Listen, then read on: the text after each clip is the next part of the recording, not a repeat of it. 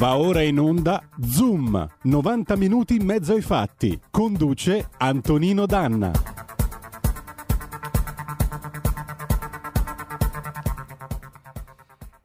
È tutto pronto per una nuova puntata di Zoom e allora diamo subito la linea ad Antonino Danna.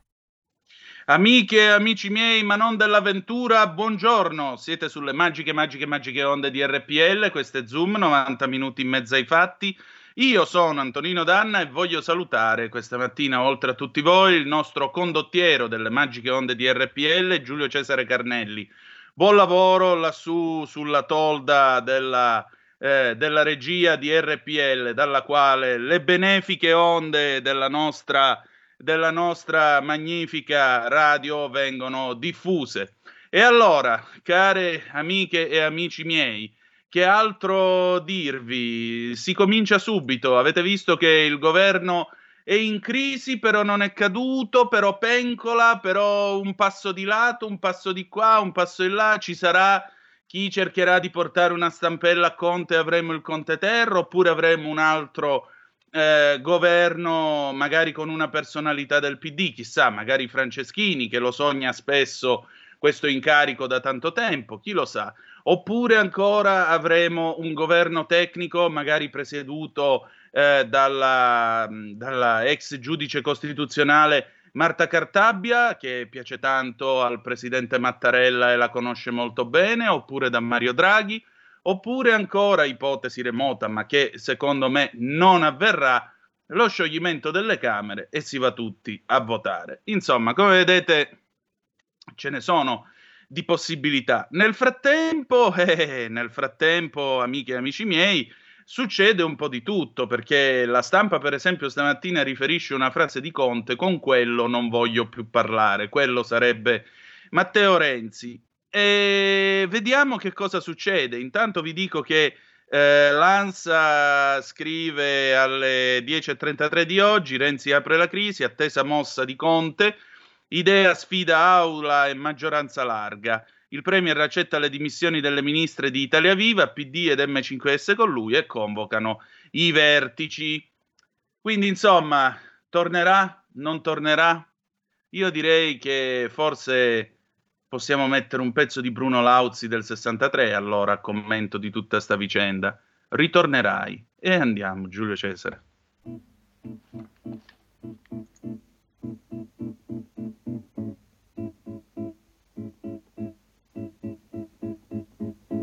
Ritornerei.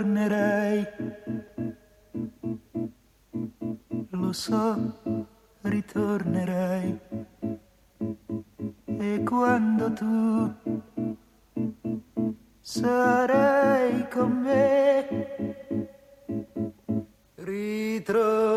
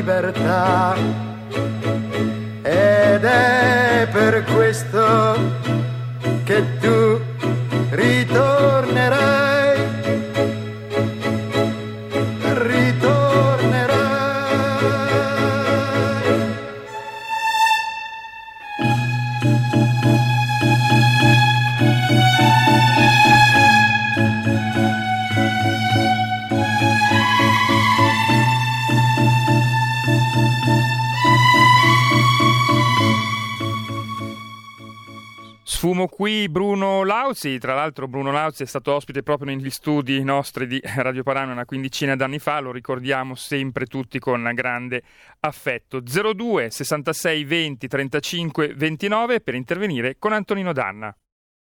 Sì, ecco, grazie Giulio Cesare. Mi fa piacere che tu abbia ricordato la visita di Bruno Lauzi nei nostri studi eh, anche perché Bruno Lauzi era un vero e proprio gigante, sia della musica che per le idee che aveva e per il modo che aveva di ragionare. Allora, noi abbiamo qualche minuto, quindi mi fa piacere se qualcuno di voi vuole intervenire, 0266203529 e dire la sua su questa crisi di governo. Io vi leggo un attimo questo, questo servizio dell'ANSA, ve ne leggo un pezzettino.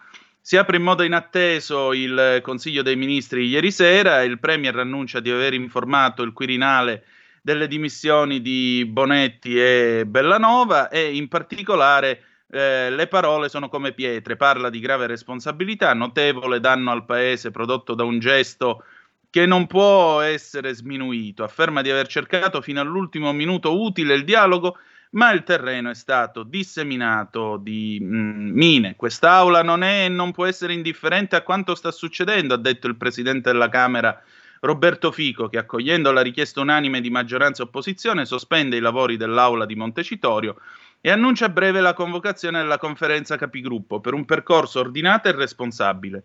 Il Presidente della Camera ha detto che contatterà il Presidente del Consiglio Conte per riferirgli della richiesta avanzata dai gruppi parlamentari di venire a riferire in aula sulla situazione determinata dalle dimissioni dei ministri di Italia Viva. Intanto la direzione del PD si riunisce tra 14 minuti alle 11. Eh, gli scenari, gli scenari sempre secondo l'ANSA, 24 ore per far decantare lo schiaffone di Matteo Renzi, per permettere ai partiti di maggioranza di ragionare sul da farsi e poi eventualmente presentarsi alle Camere con un discorso che faccia un appello largo alla responsabilità. Quindi niente dimissioni, amici miei. Il Premier Giuseppe Conte nel primo Consiglio dei Ministri senza Italia Viva non fornisce alcun cenno di dietrofront. Tratta ormai Matteo Renzi da avversario, presenta, si presenta ai ministri tranquillo e deciso ad andare avanti. Ancora alcuni passaggi devono maturare. Oggi, appunto, PD ed M5S riuniranno i loro vertici per valutare la crisi, consapevoli che in maggioranza c'è chi, come una parte dei Dem, ha ancora dubbi sull'ipotesi di sostituire Italia Viva con un gruppo di responsabili. Abbiamo una telefonata, pronto chi è là? Pronto? Eh, buongiorno sì. Antonino, sono Rosanna da Milano. Benvenuta, buongiorno. Eh, buongiorno caro. Senta, non menzionate più le elezioni, perché anche se, se dovessimo andare domani, la destra non le vincerà mai. Mai, mai. Chissà i brogli, chissà. Quindi loro saranno sempre lì nessuno vincerà le elezioni, quindi smettiamola di dire eh, andiamo a elezioni, andiamo a elezioni, perché anche se ci andassimo non le vinceremmo mai. Buona giornata. Buongiorno, ma no, le, la, la democrazia in qualche modo riesce sempre a rappresentare la sua forza immane che è la libertà di scelta. Dai, non facciamo la scena più brutta di quella che è. Un'altra telefonata, pronto chi è là? Sì, pronto, buongiorno, sono Sergio da Trieste. A me dispiace Buondì. essere un disco rotto, ma stiamo perdendo il punto di riferimento, la responsabilità. La responsabilità è di una persona sola, Mattarella. Facciamo una raccolta firme per mandarlo a casa. È lui responsabile di tutto questo casino. Mettiamoci in testa che la responsabilità è sua, è ovvio. Grazie. Ciao. Perché? Perché? Pronto? Ma il punto dire eh, Mattarella è responsabile di tutto. Benissimo, facciamo la raccolta firme. Benissimo. Il Presidente della Repubblica anche con la raccolta firme non è tenuto a dimettersi. E poi una volta che si dimette con i numeri che ci sono adesso in Parlamento, secondo te Sergio eleggerebbero un presidente eh, non dico mh, diciamo così casareccio del centrodestra o comunque diciamo un presidente della Repubblica eh, inclini ad ascoltare le, le, richieste che vengono da parte di quella che per il momento eh, all'interno del Parlamento è l'opposizione. Probabilmente avremmo un presidente, per esempio, dopo Mattarella ci potremmo beccare Prodi. Quindi attenzione, tra l'altro vi ricordo che eh, dopo questo Parlamento ci sarà un Parlamento ridotto con 400 deputati e 200 senatori e di conseguenza magari qualcuno avrebbe interesse a tenere il mandato fino al 2023. Quindi valutate anche questo in questa crisi, cioè Conte paradossalmente potrebbe avere buon gioco e salvarsi per l'istinto di sopravvivenza di qualcuno che è entrato in Parlamento per aprirlo come la scatoletta di tonno ha scoperto che il tonno era buono. Altre telefonate, altre due, pronto? Pronto, buongiorno. Buongiorno. Senta un attimo, volevo dirle, quella signora ha pienamente ragione. È inutile che andiamo avanti con questa storia della democrazia. In Italia non c'è democrazia. La democrazia viene nominata solo quando fa comodo. Ha ragione quella signora, dispiace dirlo ma è così. Perché intanto anche se vince la destra, faranno sempre in modo, o qualche truccio, ed è vero, di mettere a sinistra. Di fatto si è visto è anni che mettono chi han voglia loro e sono sempre i soliti, sempre quelli di sinistra. Salvini è stato messo, vabbè, se n'è andato lui. Hanno fatto in modo che se ne andasse. Qui la democrazia non c'è, qui c'è una dittatura dem- de- demo- democratica e basta. C'è una democrazia dittatoriale, qui è dittatura e non c'è democrazia, basta con questa storia della democrazia, democrazia. L'Italia c'è la democrazia quando fa comodo si parla sempre di democrazia e si vede come va. Purtroppo, Quindi lei non andrà a votare? Ma cosa vado a votare? Vado a votare per chi? Per nulla. Vado a votare per cosa? Non ho né tempo né voglia di votare nulla. Perché intanto se io voto Salvini, voto la Meloni, poi alla fine ci ritroveremo, anche se vanno al governo, si metteranno i giudici, si metteranno tutti per far andare sempre questi qua. Questo non ce lo togliamo più da in mezzo alle scatole, Conte, Di Maio. Purtroppo vogliono gli incapaci perché? Perché sono gli zerbini dell'Europa. La Germania fa quello che vuole e nessuno dice niente. Questi si inchinano ogni volta perché sono dei servi. Quindi quella donna ha pienamente ragione. È inutile, ha ragione.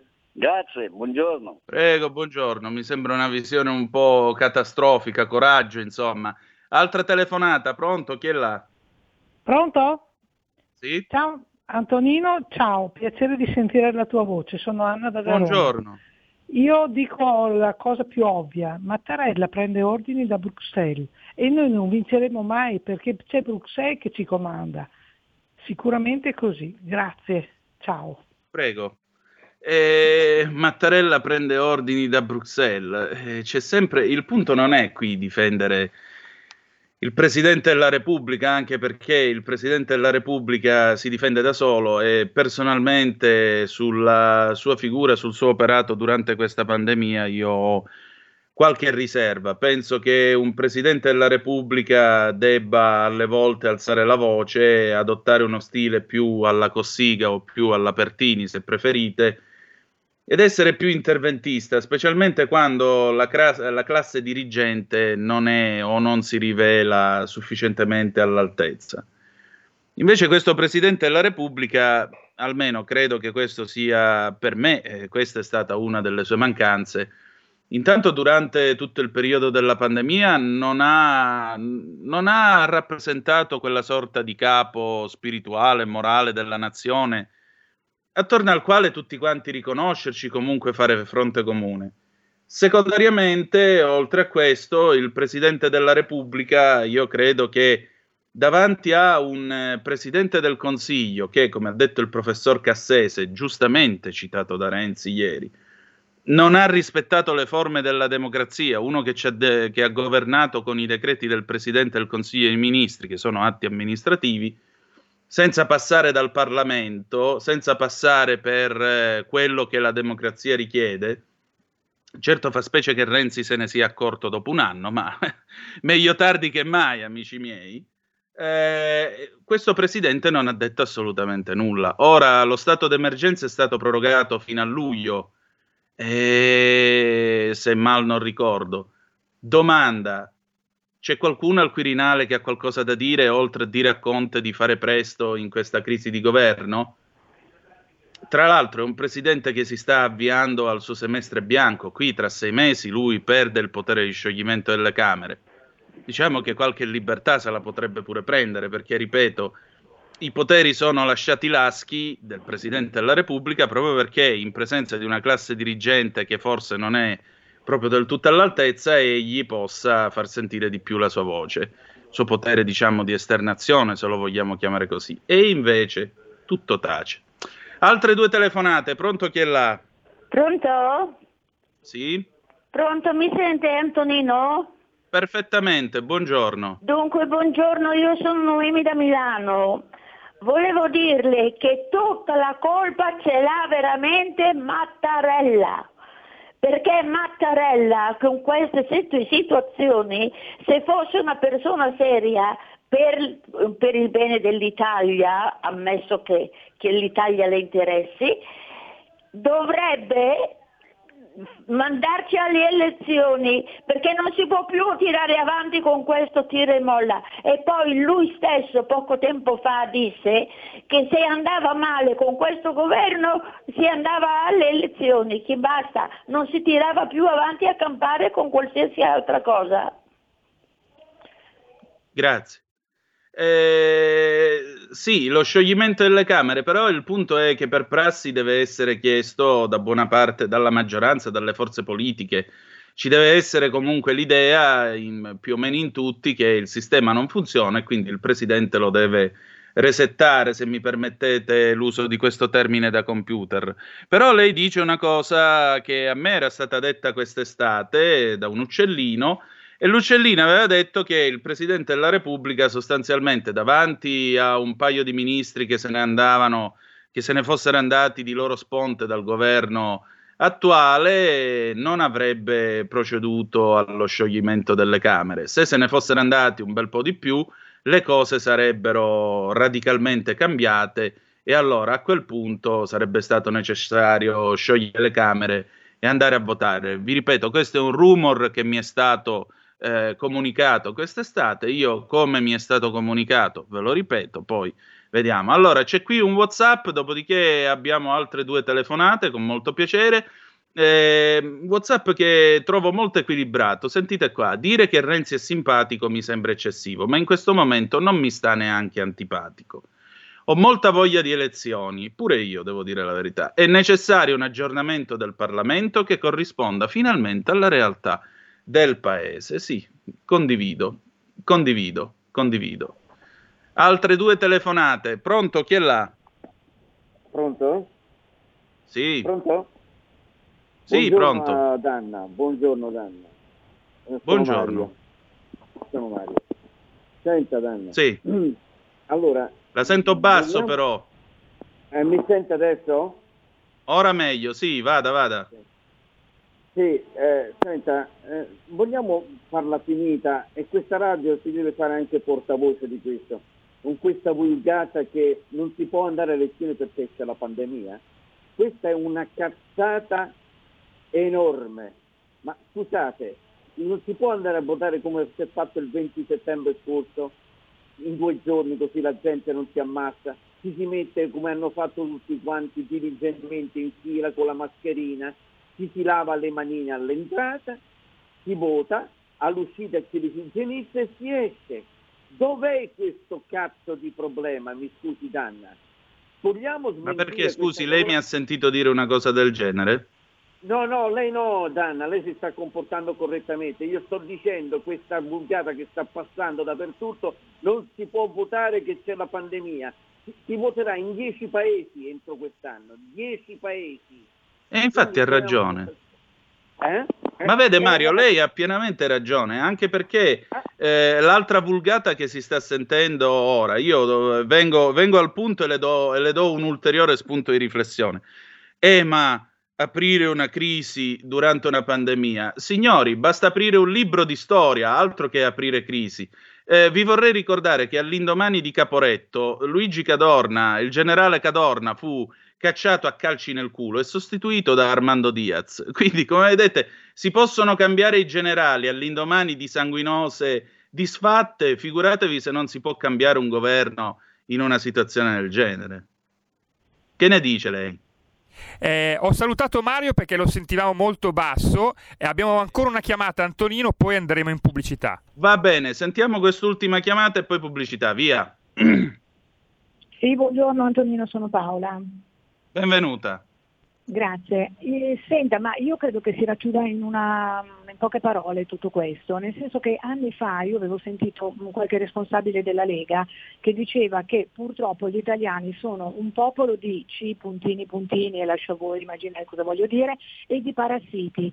Quindi la vedo veramente mh, dura uscire da questa situazione, ma la colpa, d'accordo Mattarella, il sistema, i media e tutto, ma la colpa forse è anche solo nostra. Grazie, ciao a tutti.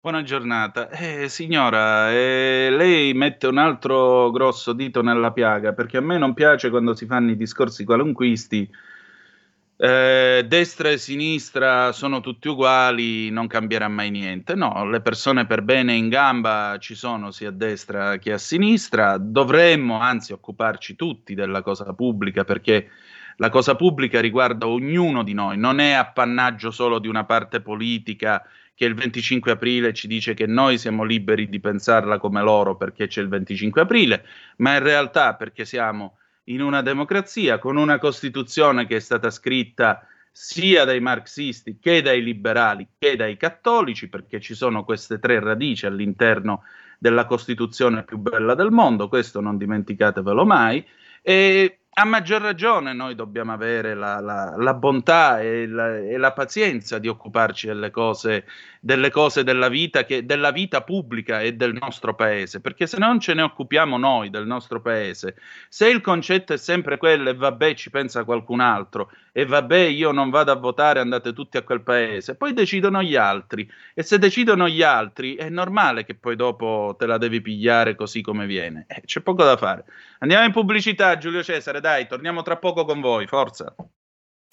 Hai sentito? Le radio italiane si mettono insieme per amore, per amore della radio. Una grande storia meritava uno straordinario futuro. Nasce l'app Radio Player Italia. 140 stazioni in una sola rete. Scegli la tua preferita e ascolta il suono perfetto del digitale. Gratis, senza registrazione, senza interruzioni. Compatibile con tutti i device. Naviga, esplora e scopri l'universo dell'audio. Ti sorprenderà. Scarica Radio Player Italia. Il futuro batte con la radio nel cuore. Anche RPL è disponibile su Radio Player Italia.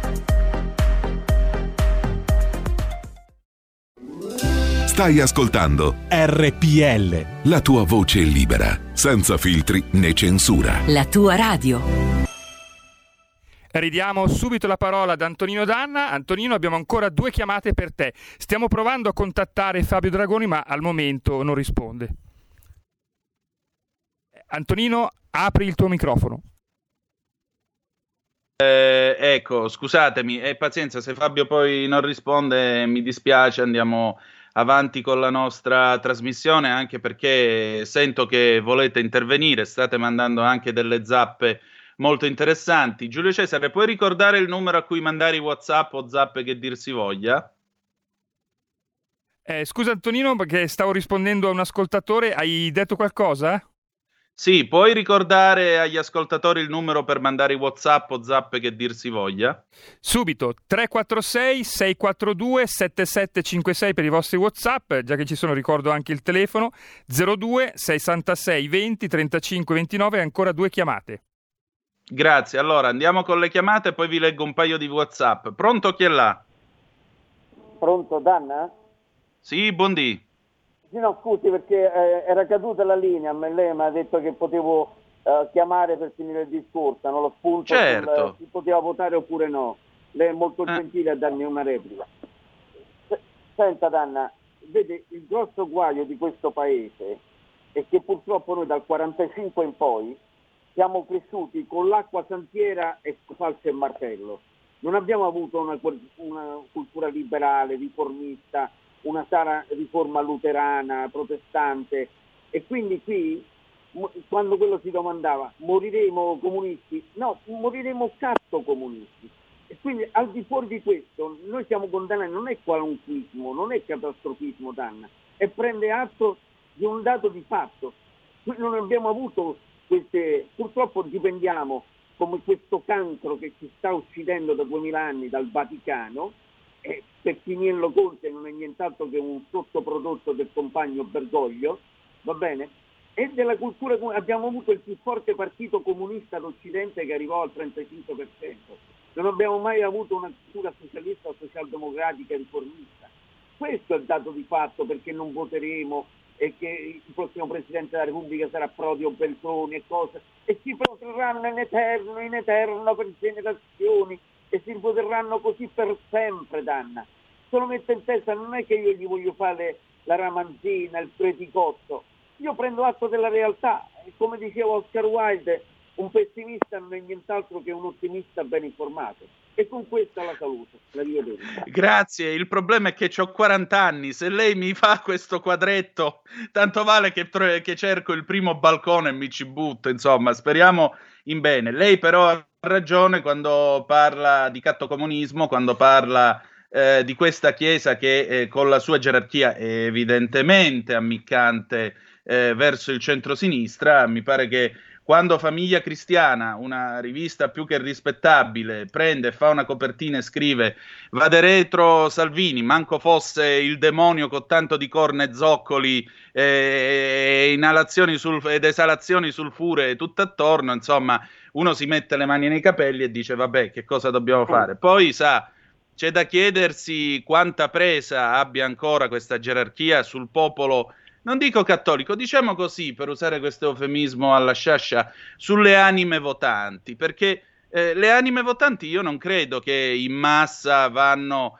eh, alla Santa Messa e poi in massa votano eh, PD e 5 Stelle, quindi sa, mm, però mi piace, insomma, mi, spero di aver, di aver risposto alle sue, alle sue osservazioni. Seconda telefonata, dopodiché vi leggo le zappe. Pronto chi è là?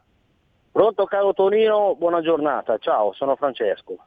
Ciao. Benvenuto. Grazie, ciao.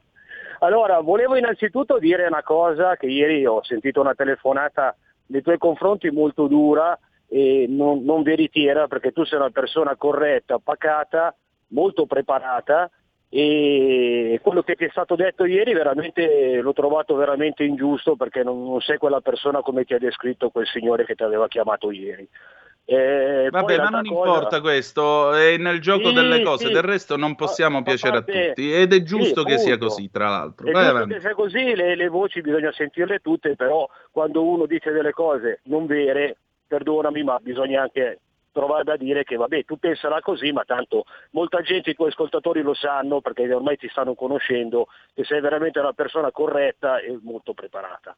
Mentre invece il discorso del crisi di governo che c'è adesso, purtroppo anche le altre telefonate l'hanno dette. Ecco, io non sono dell'idea di non andare a votare perché chi non va a votare sbaglia, sbaglia in, in, partenza perché poi non puoi trovare da dire niente. Uno deve essere partecipe, eh, come anche può essere un discorso anche di eh, voto um, con i sindacati, no? per dire mm, eh, dopo quello che ti trovi ti devi accontentare non devi rompere le scatole perché tu non hai scelto niente e non puoi dire la tua. Quindi se si andrà a votare, cosa che io credo che non succederà, però bisogna andare a far vedere, invertire il trend di questi anni indietro e andare molti in più a votare, perché se quelli del governo se vedono che c'è sempre l'astensione, eh, poi i risultati sono questi, ti mettono lì quella gente lì e non rompere le balle, perché tanto tu non, non vai a votare, non ti interessa, vuol dire che non te ne frega niente della cosa pubblica, di come viene gestito lo Stato, la nostra vita, i nostri soldi di tasse, tutto l'insieme di quello che fa una società civile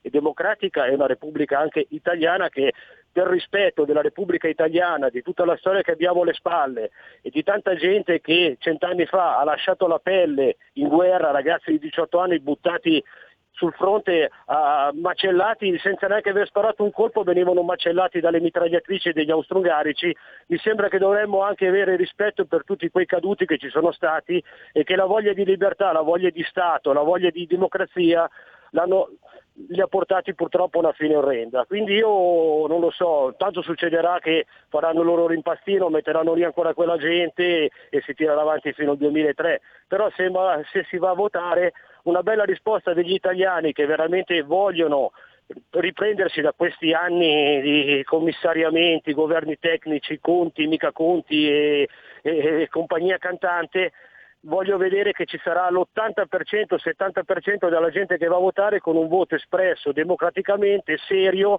che non ci possano più essere questi inciucini e ci sarà un governo serio che va su. Oh, con questo ti saluto Tonino, buona giornata e continua così che sei veramente una bella persona. Ciao!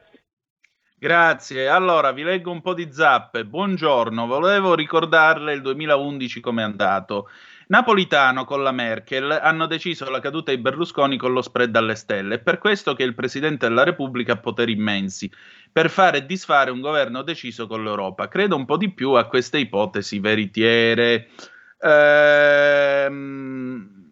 Allora, al tempo girò la voce che in un importante salotto questa cosa la posso rivelare perché l'ho anche scritta, quindi non è un problema. Eh, in un importante salotto di finanza cattolica in quel di Milano sarebbe stato detto proprio al, al futuro presidente del Consiglio Monti: tieniti pronto perché tra un po' toccherà a te.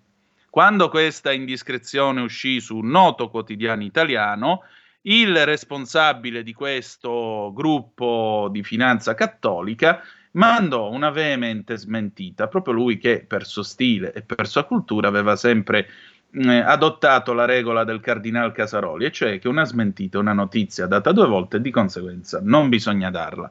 Detto questo, io penso eh, che visto visto, questo, visto come l'evoluzione del Presidente della Repubblica, della figura del Presidente della Repubblica negli ultimi 30-40 anni è andata dal notaio Giovanni Leone all'interventista Sandro Pertini, poi Cossiga, poi Scalfaro, poi ancora Napolitano, eccetera, eccetera, eccetera, mettendo anche nel mezzo Ciampi, forse sarebbe bene pensare al semipresidenzialismo alla francese. Capisco che eh, per qualcuno questo può far venire l'orticaria, ma la Francia non mi sembra un paese nel quale non ci sia la democrazia.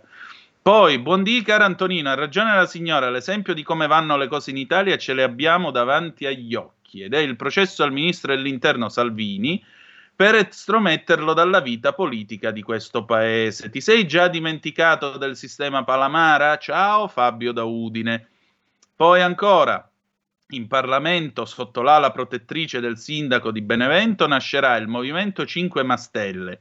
Madrina dell'evento sarà la moglie. Loro sì che se ne intendono, Luigi. Io sto pensando, Luigi, a quella grillina che pochi giorni dopo l'insediamento in Parlamento si vantò di non aver stretto la mano a Rosy Bindi perché è esponente della vecchia politica. Ora può darsi che magari qualche votarello da, da, da Mastella e Soci arriverà, chi lo sa, vedremo.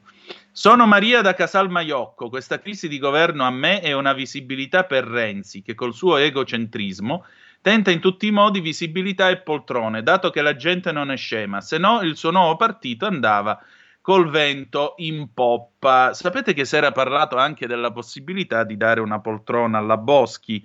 A Maria Elena Boschi eh, si era ipotizzata addirittura la difesa. La difesa italiana negli ultimi dieci anni eh, si è vista. Un'ex professoressa di italiano, eh, cioè la Pinotti, poi abbiamo avuto eh, la Trenta, poi avremmo, potremmo avere, chi lo sa, eh, Renzi dice di no, però immaginate se la Boschi diventasse ministro della difesa, cioè avremmo una ragazza che per sua stessa ammissione è stata una Papa Girl, quindi dove è stata attorvergata nel 2000. Quindi immaginate, l'anno scorso l'altro anno hanno fatto la festa della Repubblica inclusiva, hanno sfilato le infermiere, i sindaci, tutti quanti. Con la Boschi potremmo avere forse i militari che passano e fanno l'alleluia e le lampadine, chi lo sa.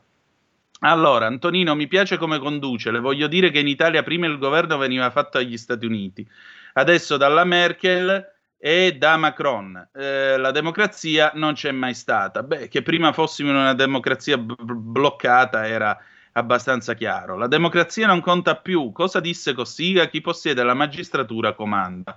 Pietro da Bergamo. Cossiga ci manca tanto. Verissimo quello che è stato detto sulla partecipazione attraverso il voto. Credo che dovremmo trovare eh, anche delle modalità per far arrivare la voce di protesta dei cittadini, quando il governo fa delle scelte poco sensate e dannose, come è successo in questi mesi. Alessandro Chiaruggi da Firenze. Sono convinto che troveranno un modo per non farci votare, ma il giochino non può durare in eterno. Essendo in democrazia, verrà pure il giorno in cui finirà questo mandato, allora dovranno farci votare. Per chi vince, vince. Bravo Presidente Repubblica Italiana eletto dal popolo. Sì, ma non solo eletto dal popolo, con dei poteri che naturalmente gli permettano di dire determinate cose. E non è fascismo, non è l'uomo forte, non è i pieni poteri, anche perché, voglio dire, qualcuno che si assuma la responsabilità lo possiamo avere. Qualcuno da cacciare a calci nel culo se sbaglia lo possiamo avere uno va nella cabina elettorale e si sceglie quello che vuole. Dopodiché non è andato bene, non ha lavorato come ti pare, perfetto, vota per un altro. Pro- ecco Antonino, prima di passarti le altre due chiamate, abbiamo Matteo Salvini in diretta adesso dalla 7, quindi mi sembra mh, mm, doveroso farlo sentire solo un minuto, ok? Sì, vai, diamo la parola a Matteo Salvini. Quindi io vorrei un governo serio che usasse quei soldi, non il governo con, con, uno che passeggia per strada e che per non andare a casa dà la fiducia a Tizio eh, o a Caio. Quindi o c'è un governo che ha i numeri per governare, ma non su due che, che si rifiutano di andare a casa perché non hanno un mestiere. Oppure non ritieni anche tu che la via più seria sarebbe far scegliere agli italiani un governo che per cinque anni si assume in toto la responsabilità del futuro Guardi, dei prossimi io, 30 io. Ti faccio giorni... un esempio molto concreto. Ieri ho incontrato i rappresentanti, fammi dire solo questo, perché poi i fondi europei, i fondi europei, i fondi europei. Nel progetto partorito dal governo ieri l'altro, prima che venisse fuori sto casino, sull'agricoltura e l'agricoltura è un settore fondamentale per il nostro paese perché è quello che ci dà da mangiare e da bere. E ci sono più di un milione di agricoltori italiani. Sai quanto è previsto nel piano dell'attuale o ex governo, mm. non so più cosa dire, per l'agricoltura sostenibile, che è il futuro del nostro paese? Meno di 2 miliardi. 1,8, cioè meno di quanto Però, era scusi, previsto Salvini, prima del Covid. Con questo esempio, Ora, lei mi aiuta a dire di cose serie. Cioè, se lei si vuole Io occupare delle prossime generazioni, non posso approvarlo. Però scusi, se lei si vuole occupare delle prossime generazioni, onestamente mi pare che dato che tutti dicono che è difficilissimo andare a votare, l'Italia è una posizione molto difficile, non abbiamo il voto telematico, facciamo fatica, tutti i medici dicono è un errore, sarebbe un rischio. Allora io le chiedo, ma un governo di unità nazionale, si ricordi quando, quando Giorgetti parlò di Draghi, cioè senza Conte, potrebbe essere l'idea un governo tutti dentro, ovviamente sapendo che non vi sopportate, però cavolo c'è di mezzo il futuro del paese. No, ma il problema, ma, ma scusa, il problema non è non vi sopportate. La sinistra eh, ritiene che io debba eh, finire in galera, giusto? Mm. La sinistra in Parlamento ha votato perché io vada a processo perché ho stoppato l'immigrazione a clandestina, processo, giusto? Non in galera. Questi sono i fatti, non è un'interpretazione. Ma, ma, ma, io come faccio a, a, costruire qualcosa di serio con qualcuno che mi vuole mettere in galera perché pensa che l'immigrazione debba essere senza limiti? O con qualcuno che ritiene che baristi e ristoratori non debbano avere i rimborsi perché tanto sono degli evasori fiscali mm. e quindi è giusto che, che, che cambino mestiere? Sono, o con qualcuno, ieri, il ministro dell'interno, ieri, non in pieno casino, eh, il Ministero dell'Interno ha deciso che sui documenti sì, non bisogna scrivere padre e madre. Ma perché è discriminatorio? Ma secondo te è normale che a metà gennaio, in un momento così complicato e di sofferenza per le famiglie, qualcuno perda il tempo decidendo che scrivere papà e mamma sui documenti è discriminatorio. Ci vuole un'idea comune per questo allora, adesso, paese. Io adesso... ho, ho, lavorato per un anno con i 5 Stelle, Consegni... con cui non andavo d'accordo su tanti temi, con Di Maio, con Toninelli, con Bonafede, eh. e ci ho lavorato e ho cercato eh. di dare il massimo. Quando poi si passava più tempo a litigare che a costruire ho preferito mollare le poltrone. Scusi, scusi, mi sono ricordato... Molto... Sfumiamo qui eh, l'intervento sulla 7 con Mirta Mirlino di eh, Matteo Salvini. Mi sembrava doveroso segnalartelo, Antonino, e ti ridò la parola. Abbiamo due ascoltatori con cui mi scuso perché li ho fatti attendere un po'. Poi avremo anche Gemma. Bene, allora due telefonate, poi andiamo con la nostra ragazza di campagna Gemma Gaetani. Pronto chi è là? Pronto? Buongiorno signor Antonino. Mi sente? Carlo dalla provincia di Brescia. Benvenuto, buondì. Allora, io mh, mm, dico che c'è un problema, un problema abbastanza serio da risolvere. Mettiamo che andiamo a votare, ecco, è un'ipotesi molto ottimistica, ecco.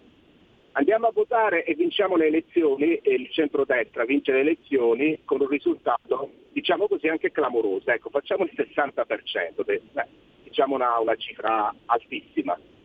Però sì. c'è un problema. Nel momento in cui il governo di centrodestra chiaramente presenterà una sua legge finanziaria molto ma molto robusta perché per risollevare le sorti del Paese eh, lo Stato, il, il, governo dovrà investire veramente una montagna di soldi, ecco che arriverà la bacchettata dai guardiani di Bruxelles e ti diranno questo non si può fare, non lo puoi fare, non lo puoi fare e allora io dico cosa andiamo a fare a governare in questa situazione se non si cambia prima il rapporto con Bruxelles, perché vanno cambiati questi rapporti, cioè se noi non abbiamo autonomia se non siamo sovrani, se non possiamo fare certe cose, è inutile che andiamo a governare, non possiamo illudere i nostri concittadini dicendogli ah faremo questo, faremo quello, facciamo il programma. E poi quando andiamo a fare la legge finanziaria Bruxelles ci dice cosa dobbiamo fare e cosa non dobbiamo fare. Cioè, finché non risolviamo questo problema io credo che andare a governare è assolutamente inutile. Grazie e buona giornata a tutti. Prego, a maggior ragione bisogna andare a governare perché nel momento in cui il terzo paese per contribuzione all'Unione Europea eh, riceve del, chiamiamolo, mm, sì, voglio esagerare, voglio usare un termine esagerato, del bullismo da Bruxelles, allora a quel punto un governo serio, un governo coi cabasisi si alza, va, pesta i pugni sul tavolo e gli dice ragazzi, vedete che noi siamo il terzo contribuente, siamo la prima manifattura, la Germania dipende da noi altri. O voi vi date una calmata o noi vi leviamo i soldi e poi vediamo che volete fare. Quindi, cioè, il punto è quello che ha detto Farage, non è che odiamo l'Europa, a noi non piace l'Unione Europea così com'è, ma a maggior ragione bisogna esserci per cambiarla e puntare i piedi, perché l'Italia, come disse appunto, se non ricordo male, forse eh, Varoufakis, eh, non vorrei sbagliarmi, L'Italia non è una Grecia che si fa bullizzare dalla Troica. L'Italia è un paese molto più grande, l'Italia è un paese molto più importante e vi ricordo che è uno dei paesi fondatori dell'Unione Europea. Quindi calma, gesso, statura e spessore, a maggior ragione. E adesso la ragazza di campagna, Gemma Gaetani. La ragazza di campagna con Gemma Gaetani.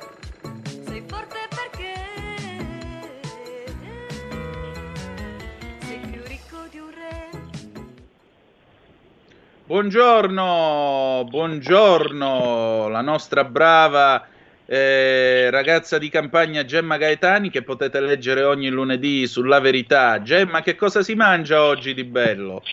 Ciao Antonino, buongiorno a te e ai radioascoltatori. Oggi in qualità di Maria Rosa del supermercato vi parlerò di cotechino e di zampone perché ho notato, l'avrete notato anche voi, che eh, c'è sempre questa, questo fenomeno, anche simpatico se vogliamo, no? passate le feste natalizie, portate via come si dice dall'Epifania, troviamo nei supermercati questi angoletti nei quali eh, ci vendono a prezzi scontati o scontatissimi quei prodotti tipici del Natale, quegli esemplari, chiamiamoli così, che sono rimasti invenduti. Quindi è l'occasione per fare ancora, mh, mm, non dico proprio scorpacciata, però insomma per eh, assaporare ancora dei prodotti che sono tipicamente natalizi e anche per per farlo risparmiando un pochino, usufruendo appunto degli sconti. E una cosa che mi ha incuriosito è questa, mm, il cotechino e lo zampone sono veramente queste carni grassissime?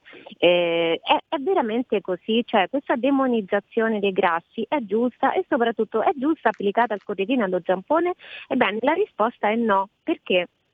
Il cotechino e lo zampone, innanzitutto specifichiamo che c'è una sola differenza fra i due, cioè l'involucro.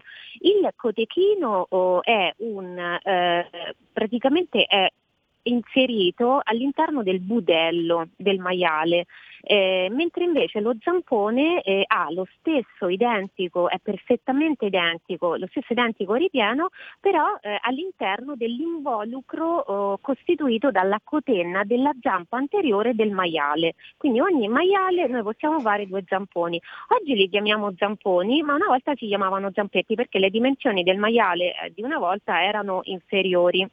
Eh, il contenuto è, come ti dicevo, non è così grasso come sembrerebbe sarebbe perché non lo è in generale e non lo è adesso rispetto al passato, perché oggi noi abbiamo dei cotechini che sono composti eh, per il 60% di carni magre del maiale e per il restante 40%, un 20% di cotenna e un altro 20% che sarebbero, sono, è anche chiamata cotica la cotenna e poi un restante 20% che sono pezzi un pochino più grassi ma non grassissimi come la cotenna, come per esempio la gola e la guancia, eh, scusa il guanciale e, e, così via. In passato il rapporto era inverso perché pensa eh, che c'è una ricetta più o meno del XIX secolo, quando si iniziano appunto a codificare queste ricette qui, eh, che prevede la metà di cotenna, quindi il 50% di cotenna e poi il restante 50% suddiviso in nervetti e parti magre, quindi soltanto un 25% di carne magra.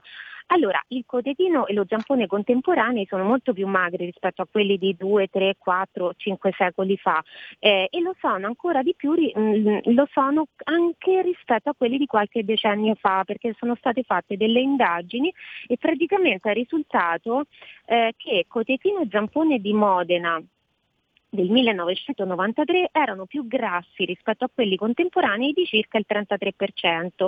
Poi adesso, come, come sappiamo tutti, si è diffusa anche la versione precotta e in questo modo già, già la cottura manda via un pochino dei grassi e quindi eh, quando noi prendiamo la, la, versione precotta abbiamo sicuramente tra le mani un cotechino e uno zampone ancora più magri. La cosa che mi ha colpito poi è paragonare zampone e cotechino che sono di fatto dei salumi freschi freschi, cioè dei salumi non stagionati okay, eh, che contengono cotenna, sono pochi i salumi che contengono appunto nel ripiano la cotenna, mi ha eh, colpito paragonare le calorie di eh, zampone e cotechino con quelle per esempio di salumi più classici, di eh, insaccati più classici. Allora, zampone e cotechino hanno 262 calorie ogni 100 grammi, la mortadella pensa 311, il salame 336 e poi non parliamo di preparazioni fatte di pura cotenna come per esempio i ciccioli questo snack che è molto diffuso nel, nel, nord d'Italia più, più, che nel sud, no? E questo è importante perché... Eh, Ci sono tipicamente fa, emiliani, se non sbaglio, i ciccioli. Sì, i ciccioli, sì, infatti pare che, che, Guareschi fosse goloso di questa cicciolata, che è una specie di insaccato che nel ripieno prevede i ciccioli, cioè proprio l'apoteo... non credo che esista un, un insaccato più grasso di quello, però per tornare ai nostri, questi ci permettono di eh, assimilare delle proteine nobili, sai che quelle della carne sono sempre preferibili rispetto a quelle vegetali. Eh, e allo stesso tempo ehm, c'è qui un'altra sorpresa, la, è una cosa che non tutti sanno, la carne di maiale è naturalmente più magra di altre carni perché c'è un rapporto fra grassi insaturi e grassi saturi a favore dei grassi insaturi. Perché? Allora è un discorso molto complicato questo sui grassi saturi ed insaturi. In generale, però, perché sia un, un, un'alimentazione sia salutare, deve, bisogna incamerare eh, più grassi eh, più grassi insaturi. Non bisogna eccedere quei grassi saturi perché quello il grasso che poi ci conduce alle patologie cardiovascolari e addirittura tumorali. Allora, la carne di maiale in generale ha più eh, grassi insaturi che saturi e questa stessa legge è rispecchiata nella composizione del ripiano del nostro cotechino e del nostro zampone. Ed è importante ogni tanto mangiare quei, po- quei grassi lì perché eh, la, le cotiche, appunto la cotenna, i nervetti, tutta questa, tutta questa parte del, del maiale che comunque magari al gusto può essere un pochino mangiata così, diciamo, ecco non molti amano mangiare le, le cotiche per esempio del maiale, però in questo caso le si può mangiare ehm, più facilmente perché fanno parte di un ripieno e quasi non, non si sentono diciamo così sotto i denti e sono importanti da mangiare almeno ogni tanto perché contengono tanto tessuto connettivo e collagene che sono anche questi nutrienti molto importanti.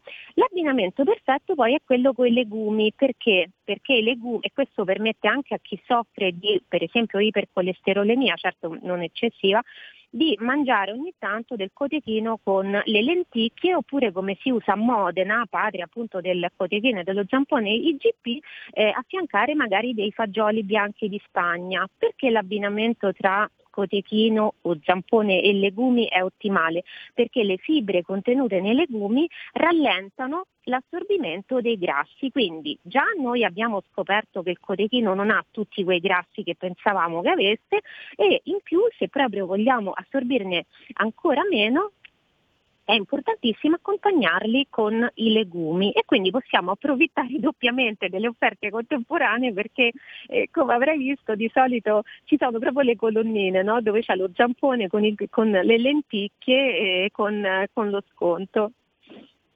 Ok, senti, eh, la ricetta in 30 secondi, la ricetta a base di cotechino zampone. Allora, questa ricetta è stata ideata proprio dal consorzio del Cotechino e Zampone GP di Modena, a me è piaciuta tanto ed è l'alternativa modenese alla carbonara eh, romana, cioè al posto del guanciale bisogna usare delle fette di cotechino, le facciamo a tocchetti e le facciamo leggermente dorare in padella, nel frattempo cuociamo appunto gli spaghetti e sbattiamo le uova esattamente come per fare una carbonara normale. Eh, quando la pasta è cotta eh, la scoliamo, in padella aggiungiamo, contempo- dopo aver spento il fuoco, in padella aggiungiamo contemporaneamente le uova e i tocchetti di cotechino e, e poi del eh, parmigiano reggiano grattugiato perché questa è una ricetta appunto che eh, come si può dire trasporta in Emilia Romagna la carbonara e poi una grattugiata di pepe fresco. Buono. Allora Gemma, grazie, noi ci risentiamo giovedì prossimo, grazie ancora del tuo tempo. Grazie a te, grazie a voi, arrivederci, ciao ciao. Ciao ciao, e seguitela sulla verità ogni lunedì. Al, al, collaboratore sportivo che ci ha scritto sui ristori, fonte quifinanza.it, bonus 800 euro per i collaboratori sportivi, confermato anche a gennaio, lo ha chiarito il ministro per le politiche giovanili e sport Vincenzo Spadafora, fonte quifinanza.it. E adesso pausa e dopo Lega Liguria con Fabrizio Graffione. Ehi, sveglia, sveglia! Chi ha parlato? Sono io, la Digital Radio. Anche in camera mia? Ma non abitavi nella mia auto? Analogico che non sei altro. Per tua informazione, da quest'anno mi puoi ascoltare nelle auto nuove, in casa e dovunque ci sia una radio. Eh sì, da quest'anno, dove c'è radio, c'è DAB. Ascolta le tue radio preferite con il suono perfetto della Digital Radio e scopri tanti contenuti extra. Sì, però svegliati, eh. Dibidi dobidi DAB. Anche RPL, la tua radio, è in Digital Radio. Stai ascoltando RPL. La tua voce libera, senza filtri né censura. La tua radio. E ridiamo subito la linea ad Antonino Danna. Benissimo, allora la nostra puntata di oggi del giovedì è finita. Io ora vi lascio a Fabrizio Graffione per la Lega Liguria, salutandolo e augurandogli buon lavoro. Noi ci risentiamo domani alle 10.35 su RPL. Ricordate che the best is yet to come, il meglio deve ancora venire. Vi ha parlato Antonino Danna. Buongiorno. Prego. Ciao Antonino, grazie della linea e qua a Genova oggi c'è sereno, c'è un bel sole, ieri era ancora meglio, siamo intorno ai 12 gradi. Apriamo subito il nostro collegamento salutando i nostri radioascoltatori ovviamente e con il nostro capogruppo eh, regionale Stefano Mai che dovrebbe essere in linea. Ciao Stefano! Ecco, ciao, buongiorno, buongiorno a tutti. Ciao Stefano, dove ti trovi in questo momento? Sono in ufficio a Genova. Benissimo, sempre al lavoro. Dunque, per quanto riguarda la Regione Liguria, eh, durante l'ultimo Consiglio regionale è stato approvato un ordine del giorno su spinta della Lega eh, che prevede diciamo, di inserire eh, la categoria dei più, fragili, dei più fragili, ossia i disabili, nella eh, fase 1 o comunque in via prioritaria eh, nella campagna vaccinale della nostra regione, ossia in Liguria. Ecco, ci spiega un attimino ehm, di che cosa si tratta?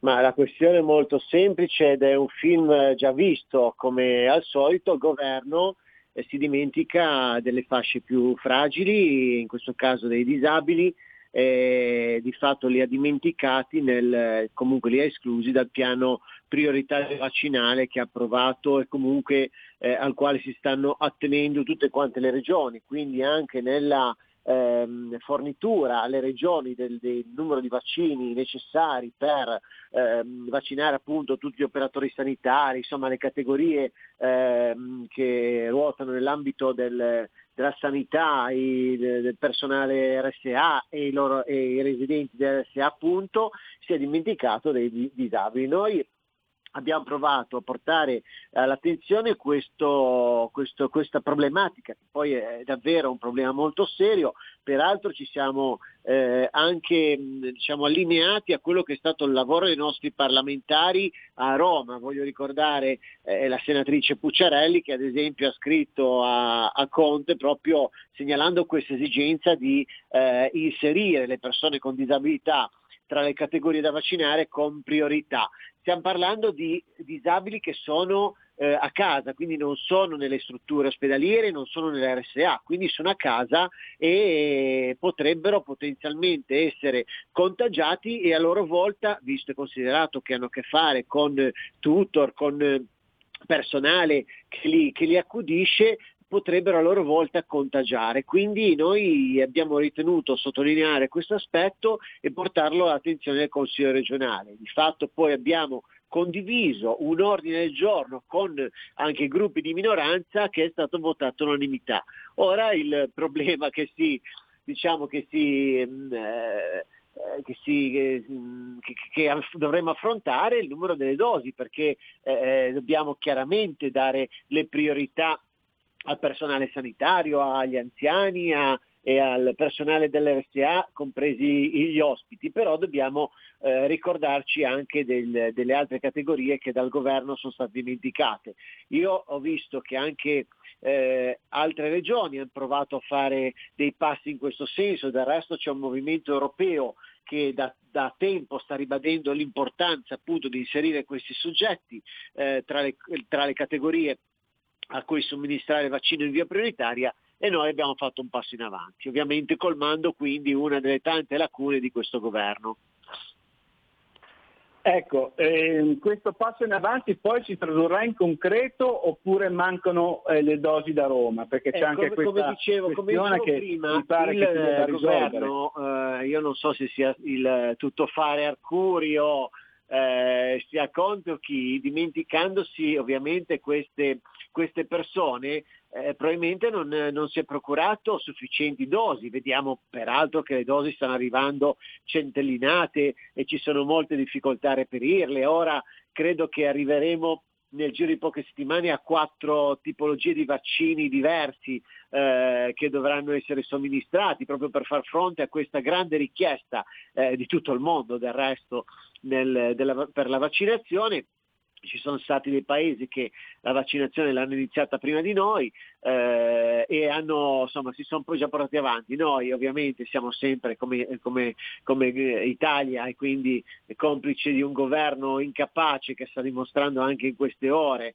eh, insomma, di che pasta è fatto, purtroppo siamo penalizzati ulteriormente. Quindi sicuramente ad oggi non ci saranno le dosi necessarie e speriamo che eh, in questa prima fase comunque si continui eh, con, anzi si aumenti la, la, velocità la determinazione anche nel mm, fare questi vaccini, quindi nel eh, fornire le, le, strutture preposte proprio alla vaccinazione di, di, di, sufficienti quantità e che queste quantità possano andare a coprire anche queste, queste fasce che noi riteniamo fondamentali e meritevoli di attenzione assoluta. Ecco, senti, eh, il prossimo Consiglio regionale è eh, martedì, giusto? Sì, esattamente, è un consiglio monotematico sul Recovery Fund chiesto a gran voce dalle eh, minoranze, ma voglio dire anche accolto dalla maggioranza un consiglio regionale nel quale proveremo un po' a fare il punto eh, su, su, questo strumento che a quanto pare fa acqua da tutte le parti perché è diventato non un piano per la ripartenza, resilienza e ripartenza del paese, ma è diventato un piano per distribuire marchette, perché se un Renzi che ha insomma, una percentuale risibile a livello nazionale riesce a influenzare un piano di questa portata che inizialmente era intorno ai 180 milioni, poi è diventato 196, poi è arrivato a 209, ora sembra che siano 222, eh, con aggiuntivi 79 milioni del bilancio europeo, insomma non, non, capiamo più perché con tutti questi numeri è difficile anche comprendere, quindi a questo punto cercheremo noi di, di ribaltare il, l'esito del Consiglio regionale. Quindi eh, chiedere alla minoranza spiegazioni, perché questo sta veramente diventando una barzelletta. Peraltro il governo, da quello che ci è dato sapere, perché su questo recovery sono girate bozze di straforo, poi modificate, e l'ultima versione che non abbiamo ancora eh, frutto di questi, diciamo, questi accordi o questi ricattini che si sono verificati nelle ultime ore, beh, eh, crediamo che non, non, non, dia le risposte adeguate al nostro paese e eh, egoisticamente parlando alla nostra Liguria. Io ho provato un po' a guardare quella che eh, ieri avevamo in mano una bozza che poi non è quella definitiva appunto ed è una, una serie di interventi eh, che non andranno sicuramente a risolvere le, le difficoltà, eh, il, gap infrastrutturale, infrastrutturale innanzitutto al Paese, ma le difficoltà che stiamo affrontando perché come ho già detto diverse volte, in un paese normale, con un governo normale, certe infrastrutture che sono prioritarie per il Paese dovrebbero essere finanziate con fondi ordinari, non con fondi straordinari che dovrebbero servire per affrontare a pieno questa pandemia e far ripartire veramente questo Paese. E quindi si concluderà con un poco di fatto, non dico nulla di fatto, ma un poco di fatto e con un debito che noi ci troveremo a pagare, noi i nostri figli ci troveremo a pagare più avanti.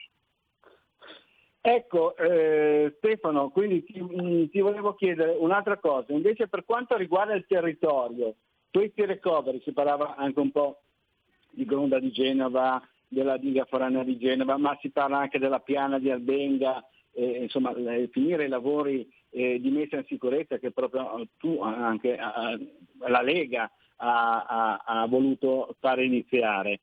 Sì, ecco, noi abbiamo eh, provato a... Perché quel senso no, perché qua la gente se lo chiede.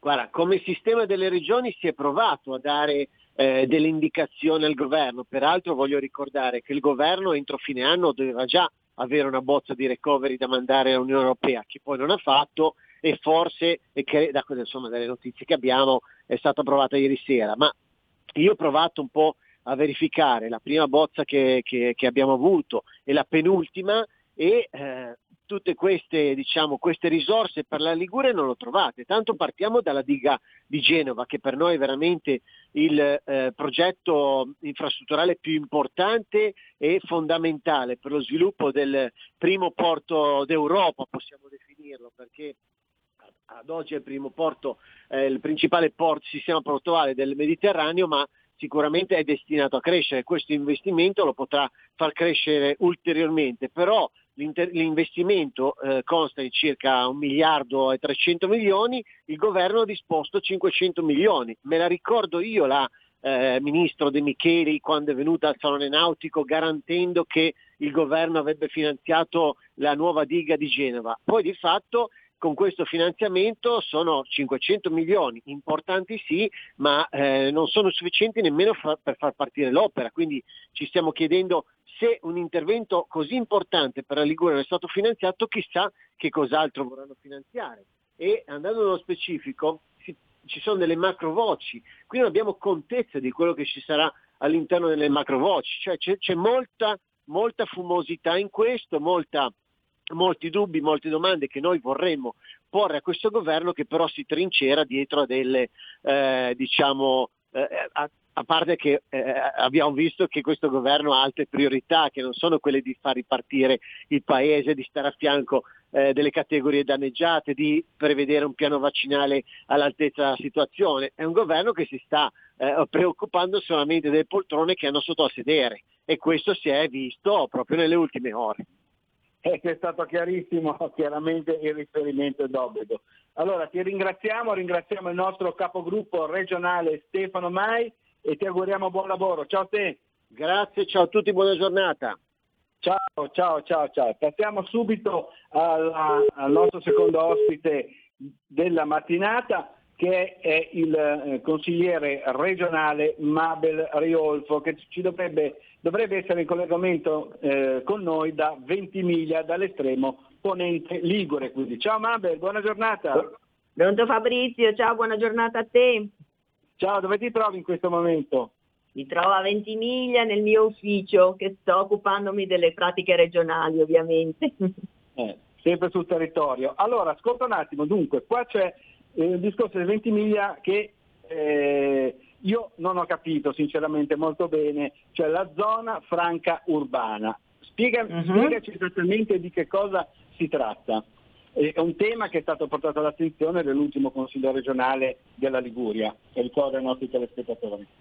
Allora, si tratta di ehm, fondi Porfesr che sono stati assegnati alla zona franco-urbana di Ventimiglia che è stata individuata come un'area territoriale eh, in una particolare zona di Ventimiglia, ovviamente la parte diciamo più periferica, eh, dove eh, si potrebbe effettuare un rilancio industriale, una riqualificazione del sistema produttivo eh, è una zona eh, in cui ci potrebbe essere nel prossimo futuro un forte diciamo, insediamento eh, appunto dal punto di vista industriale. Ovviamente eh, servono i fondi, i fondi sono stati stanziati dal, dall'Unione Europea e attraverso la Regione Liguria è stato fatto un bando a luglio di quest'anno eh, con uno stanziamento di 4 milioni di euro.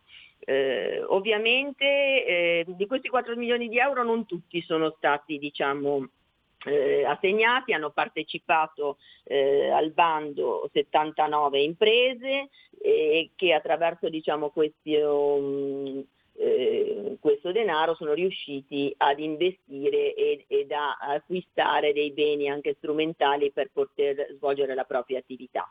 Eh, è rimasto un residuo adesso eh, con l'emergenza Covid è chiaro che eh, le industrie, comunque le imprese in questo momento hanno difficoltà a pensare a nuovi investimenti, anche se in parte poi finanziati dall'Unione Europea.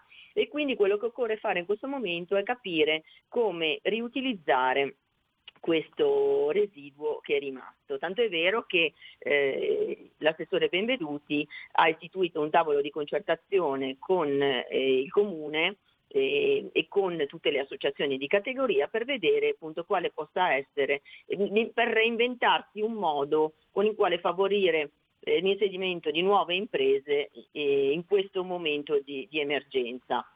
Quindi non ecco, so se vabbè, mi sono a spiegare bene. A proposito, a proposito, del nostro assessore regionale allo sviluppo economico Andrea Benveduti, ecco, lui proprio in aula ha confermato il forte impegno, leggo testuale, sul territorio di Ventimiglia ehm, per quanto riguarda la zona franca urbana, anche eh, rinnovando queste strategie di intervento anche rispetto però a questo drammatico 2020. Comunque una rassicurazione ufficiale da parte del nostro assessore.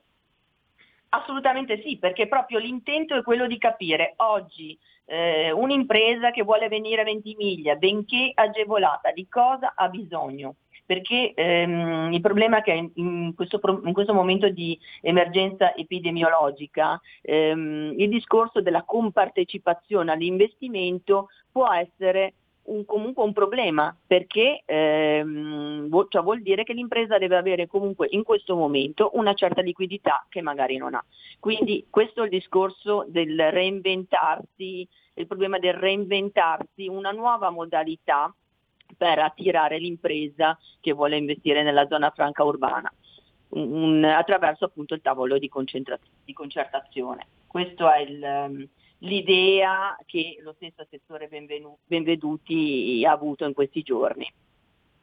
Benissimo, ascolta, cambiamo argomento ma rimaniamo sempre sul territorio del tuo collegio, ossia nell'Imperiese. E, mm, passiamo al discorso Covid e l'RSA Casa Serena di Sanremo. Allora lì c'è un focolaio, eh, sostanzialmente ieri si sono registrati eh, mi sembra 99 ospiti eh, positivi su 120, eh, però la situazione appare perlomeno sotto controllo. Allora vorrei rassicurare coloro che si stanno ascoltando perché mh, ho sentito appunto responsabili di Casa Serena e ehm, ci sono ben organizzati, quindi sono stati isolati, isolate le persone positive, ce ne sono, ci sono stati due o tre decessi, di cui uno assolutamente non legato al Covid e due già in situazioni abbastanza tragiche. Il resto degli ospiti stanno abbastanza bene, sono asintomatici, tranne 5 o 6 che sono invece eh, monitorati. Eh, anche il personale sanitario è sotto controllo, sicuramente gran parte di questo personale sanitario è anch'esso positivo al Covid e di conseguenza la vera emergenza in questo momento sta nel trovare eh, sia infermieri sia host che vadano a, diciamo, a sostituire quelli che, che sono mancanti.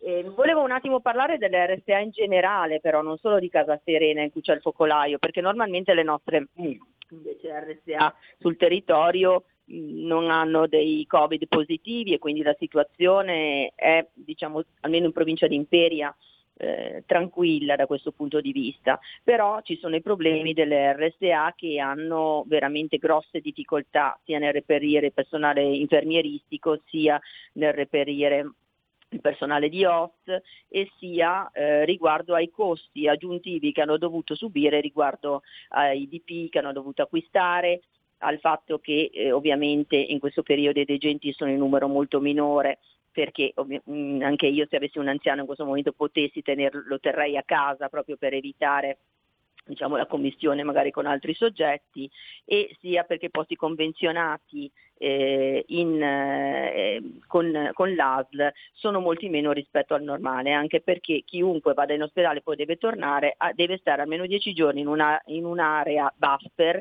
che contiene una sola persona.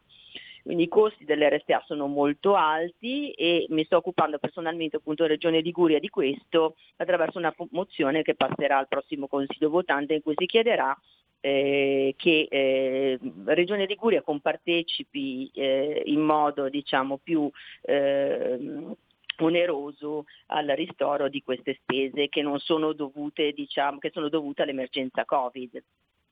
Benissimo, ti ringraziamo allora e passiamo al nostro terzo ospite perché il tempo è tiranno, ci scusiamo con te e ti salutiamo, buon lavoro al nostro consigliere regionale Mabel Riolfo. Ciao Mabel.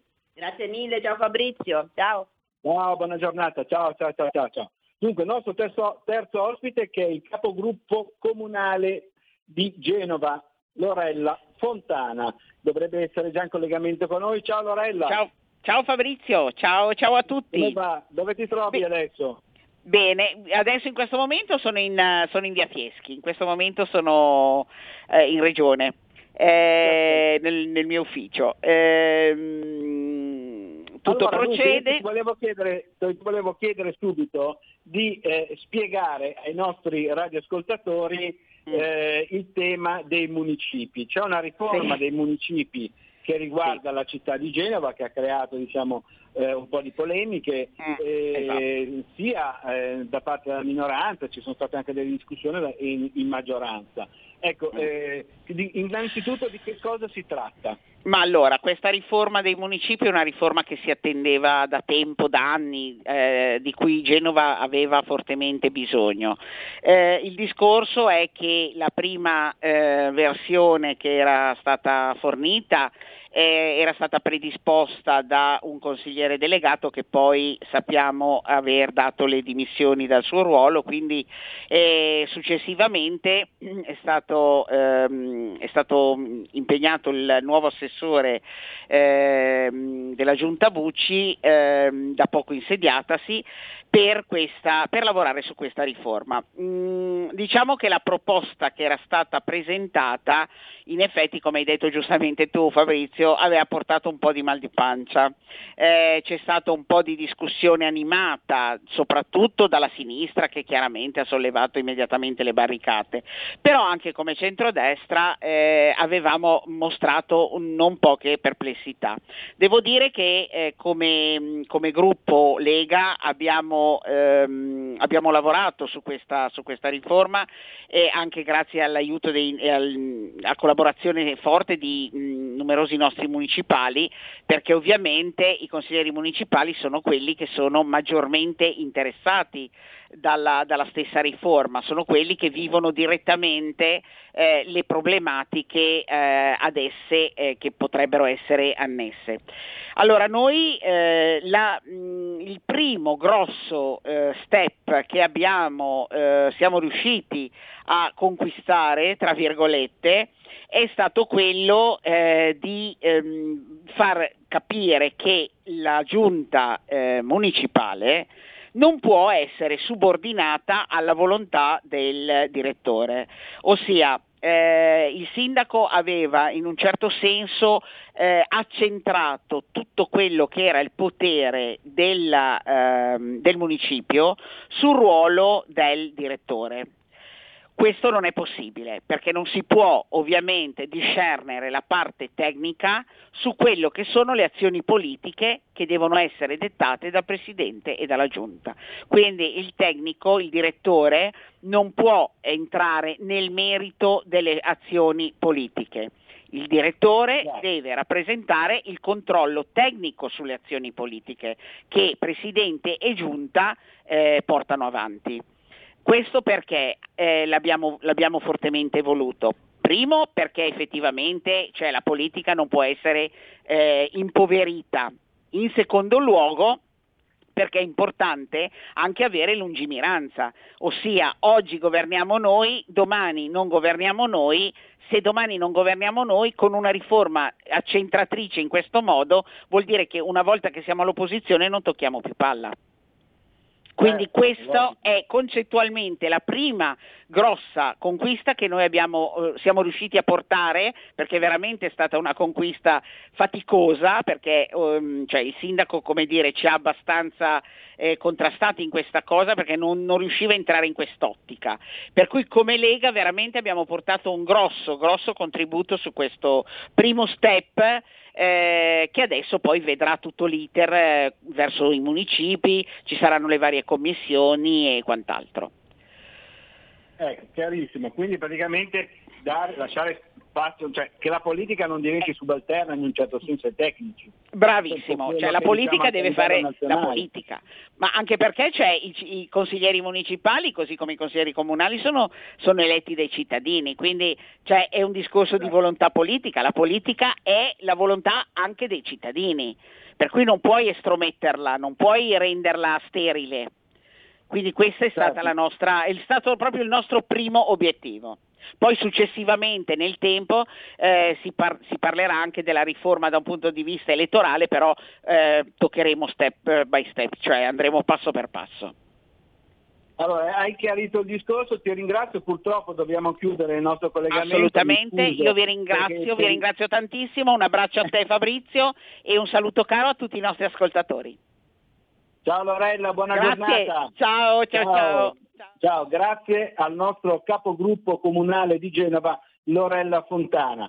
E proprio dal capoluogo Ligure è tutto per il momento. Ci sentiremo la prossima settimana. Da Genova e dalla Liguria, Fabrizio Graffione, linea a Milano. Avete ascoltato Zoom, 90 minuti in mezzo ai fatti.